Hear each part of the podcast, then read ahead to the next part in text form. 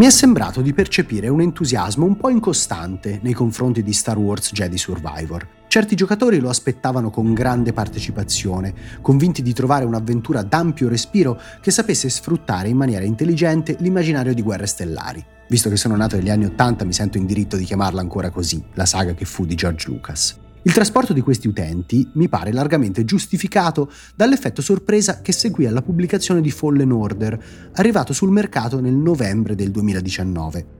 All'epoca, quella di Respawn Entertainment sembrava una scommessa molto difficile da vincere. Il team fondato da Vince Zampella, veterano dell'industria che aveva contribuito al rilancio di Call of Duty ai tempi di Modern Warfare, sembrava quasi strappato dal suo habitat naturale, forse persino costretto a occuparsi della licenza di Star Wars dopo i risultati economicamente fiacchi di Titanfall e del suo sequel. Pareva quasi che Electronic Arts, per uno sgarbo incomprensibile, avesse messo lo studio a lavorare su qualcosa di potenzialmente molto profittevole, ma non proprio nelle sue corde. Questa sensazione era amplificata dalla poca convinzione con cui il gioco fu comunicato al pubblico, annunciato quasi distrattamente durante il pre-show di una conferenza e poi promosso senza troppa convinzione. E invece Jedi Fallen Order fece centro, ribaltando completamente le attese del pubblico. Ancora oggi resta un grande action adventure, con un ottimo level design, un backtracking dosato a dovere e persino una trama che riesce, se non a scolpire dei personaggi memorabili, almeno a stuzzicare i fan di Star Wars, giocando in maniera intelligente e curiosa con la mitologia dei Jedi, con le spade laser, coi tempi cupi dell'impero e persino con Darth Vader in persona. Anche in questo caso mi sarebbe venuto da chiamarlo Darth Fener, ma forse sarebbe stato un vezzo colto soltanto da chissà che Ian Solo ha sparato per primo. C'è però chi dice che tutto il rumore generato attorno a Fallen Order non fosse pienamente giustificato. È innegabile che il gioco, per quanto sorprendente, avesse molti spigoli, tutti evidentissimi.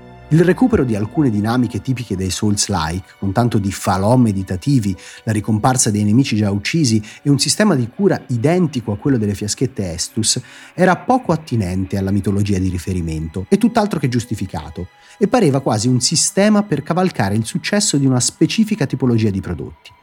Le animazioni un po' ingessate e non sempre ben legate tra loro, oltre ad un codice molto sporco e non ottimizzato, erano i problemi più vistosi della produzione.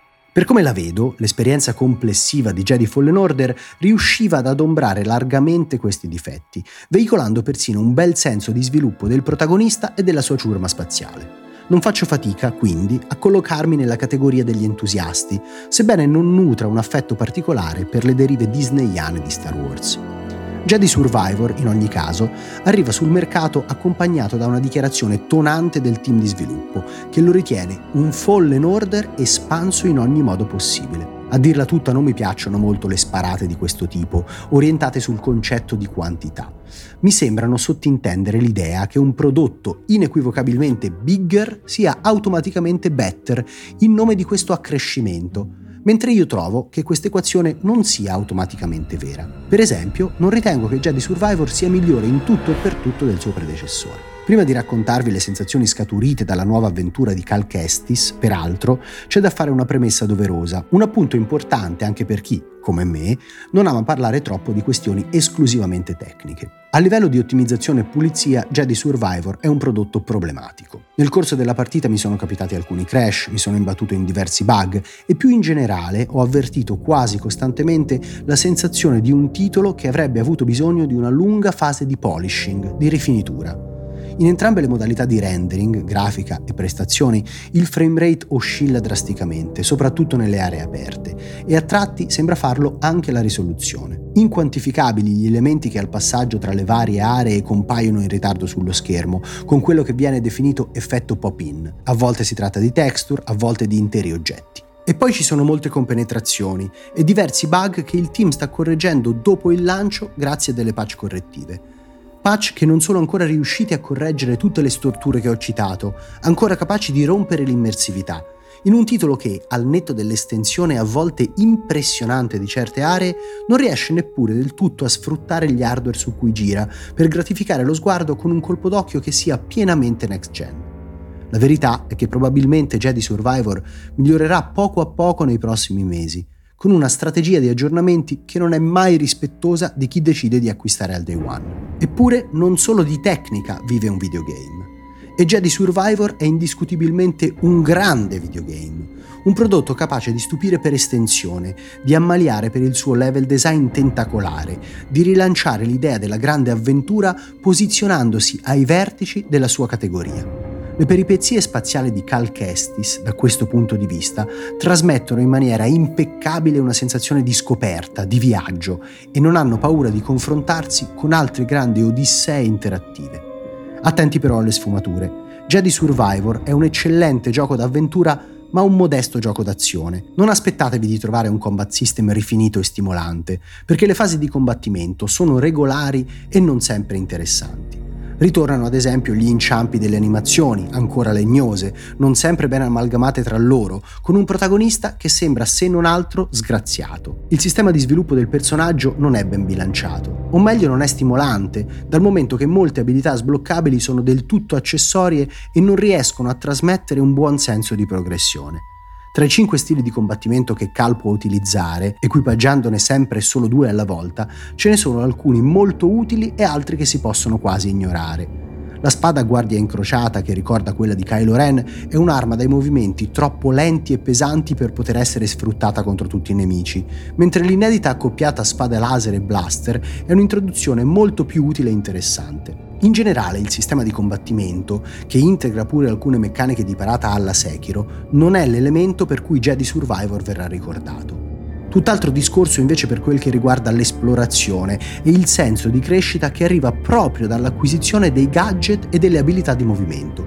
Da questo punto di vista il titolo di Respawn è impressionante Scesi sulla superficie brulla di Kobo si rimane increduli non soltanto per la sua estensione, ma per quanto questa sia legata ad una mole gigantesca di contenuti opzionali, di avamposti nemici da esplorare, di grotte caverne zeppe di segreti e di minacce. Esplorare per la prima volta questa grande ambientazione risveglia un senso di meraviglia e di sincera curiosità, che non verrà mai meno nel corso delle 20 ore necessarie a portare a termine l'avventura. La stima sulla longevità è conservativa.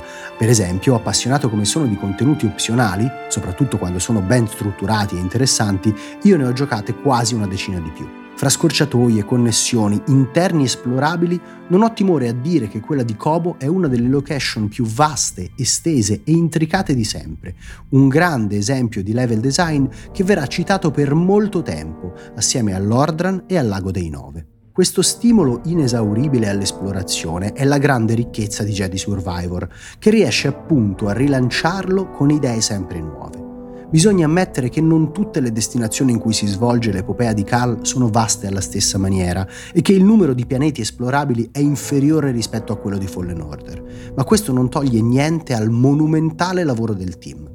Sbloccando progressivamente nuove abilità Jedi o gadget con cui potenziare le capacità di BD-1, si aprono di volta in volta vie alternative, sia su Kobo che nelle altre destinazioni, e il gameplay si arricchisce sul fronte della mobilità e del puzzle solving. In Jedi Survivor ci sono enigmi intelligenti e stimolanti, prove di ingegno e di inventiva da superare per ottenere esperienza e altri benefici. E poi ci sono fasi platform che vanno ben oltre le semplici scalate dinamiche, chiedendo di eseguire in sequenza salti e slanci aerei con ritmo e precisione, neppure fossimo in uno stage tridimensionale di Guacamole. La progressiva acquisizione di strumenti e talenti permette di raggiungere nuove zone, che si concedono alle curiosità di Cal e del giocatore con una frequenza straordinaria. Ci sono scavi sotterranei in cui si celano spietati cacciatori di taglie e fortezze volanti costruite dall'impero e insediamenti di predoni e prospettori e ancora gole nascoste in cui l'estrosa fauna locale prospera indisturbata. Dopo quasi 30 ore di gioco, su Kobo esistono ancora anfratti segreti e missioni secondarie capaci di stampare un'espressione di incredula meraviglia sulla faccia del giocatore. Jedi Survivor è la sintesi perfetta tra un Metroidvania tridimensionale, un gioco votato alla scoperta e all'esplorazione e un adventure di ampio respiro sul modello dei grandi classici del genere. L'attenzione per la varietà, non certo degli scontri ma delle situazioni, fa sì che il team abbia pensato anche a un paio di sequenze abbastanza guidate ma fortemente spettacolari. Una in particolare supera per dinamismo e ritmo qualsiasi giro di giostra abbiate potuto fare di recente, comprese le clamorose sequenze su binari di Ratchet Clank Rift Apart. È piacevole anche vedere tutti gli sforzi del giocatore incanalati nello sviluppo del piccolo insediamento che sorge su Kobo, che progressivamente si arricchisce di nuovi personaggi, edifici da esplorare, giardini. È una sorta di base building non interattivo che sottolinea le conquiste di Cal e in qualche maniera ricompensa l'utente. Un po' meno entusiasmante invece il racconto, forse perché il protagonista non è troppo carismatico, forse perché tutta la prima parte dell'avventura sembra un po' diluita a livello di sceneggiatura. Alcune sequenze sono mielose, leggermente patetiche, troppo costruite e il raggiungimento dell'obiettivo di Cal viene rimandato ancora e ancora, con una serie estenuante di imprevisti. C'è poi una nuova Nemesi dalle ragioni non del tutto comprensibili, un Sith animato da una rabbia che sembra gratuita e sconsiderata.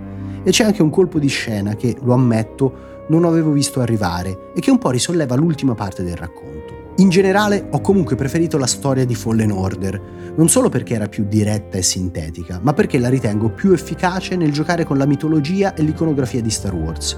Dentro a Fallen Order c'erano i cristalli. Dentro a Fallen Order c'erano i cristalli Kyber, la nonna sorella e l'inquisitorio, le streghe di Datomir, mi è parso quasi come se il team avesse avuto, al tempo, più libertà di giocare con i personaggi importanti e con alcuni elementi canonici dell'universo di Guerre Stellari, e sia stato invece più sorvegliato ora che la saga Jedi ha tutti gli occhi puntati addosso. Un paio di momenti indelebili non mancano neppure in Jedi Survivor, ma il predecessore mi è sembrato un po' più genuino, se non addirittura piacevolmente sconsiderato nel recuperare così tanti spunti dai lungometraggi e dall'universo espanso. Arrivato alla fine di questa analisi, mi viene da citare una delle frasi più memorabili di tutta la lunga storia di Guerre Stellari. Soltanto un Sith vive di assoluti. Mi sembra la prospettiva più giusta per inquadrare Jedi Survivor, un gioco che si divide fra grandissime eccellenze, meccaniche efficaci ma meno dirompenti, vistosi inciampi a livello di pulizia e ottimizzazione. Sono convinto che resti un prodotto memorabile, indiscutibilmente capace, nonostante qualche lampante debolezza, di insegnare qualcosa a chi vorrà seguire il suo sentiero avventuroso. Ma del resto non sono tutti così, eroici e fragili, poderosi ma inequivocabilmente umani, i Jedi.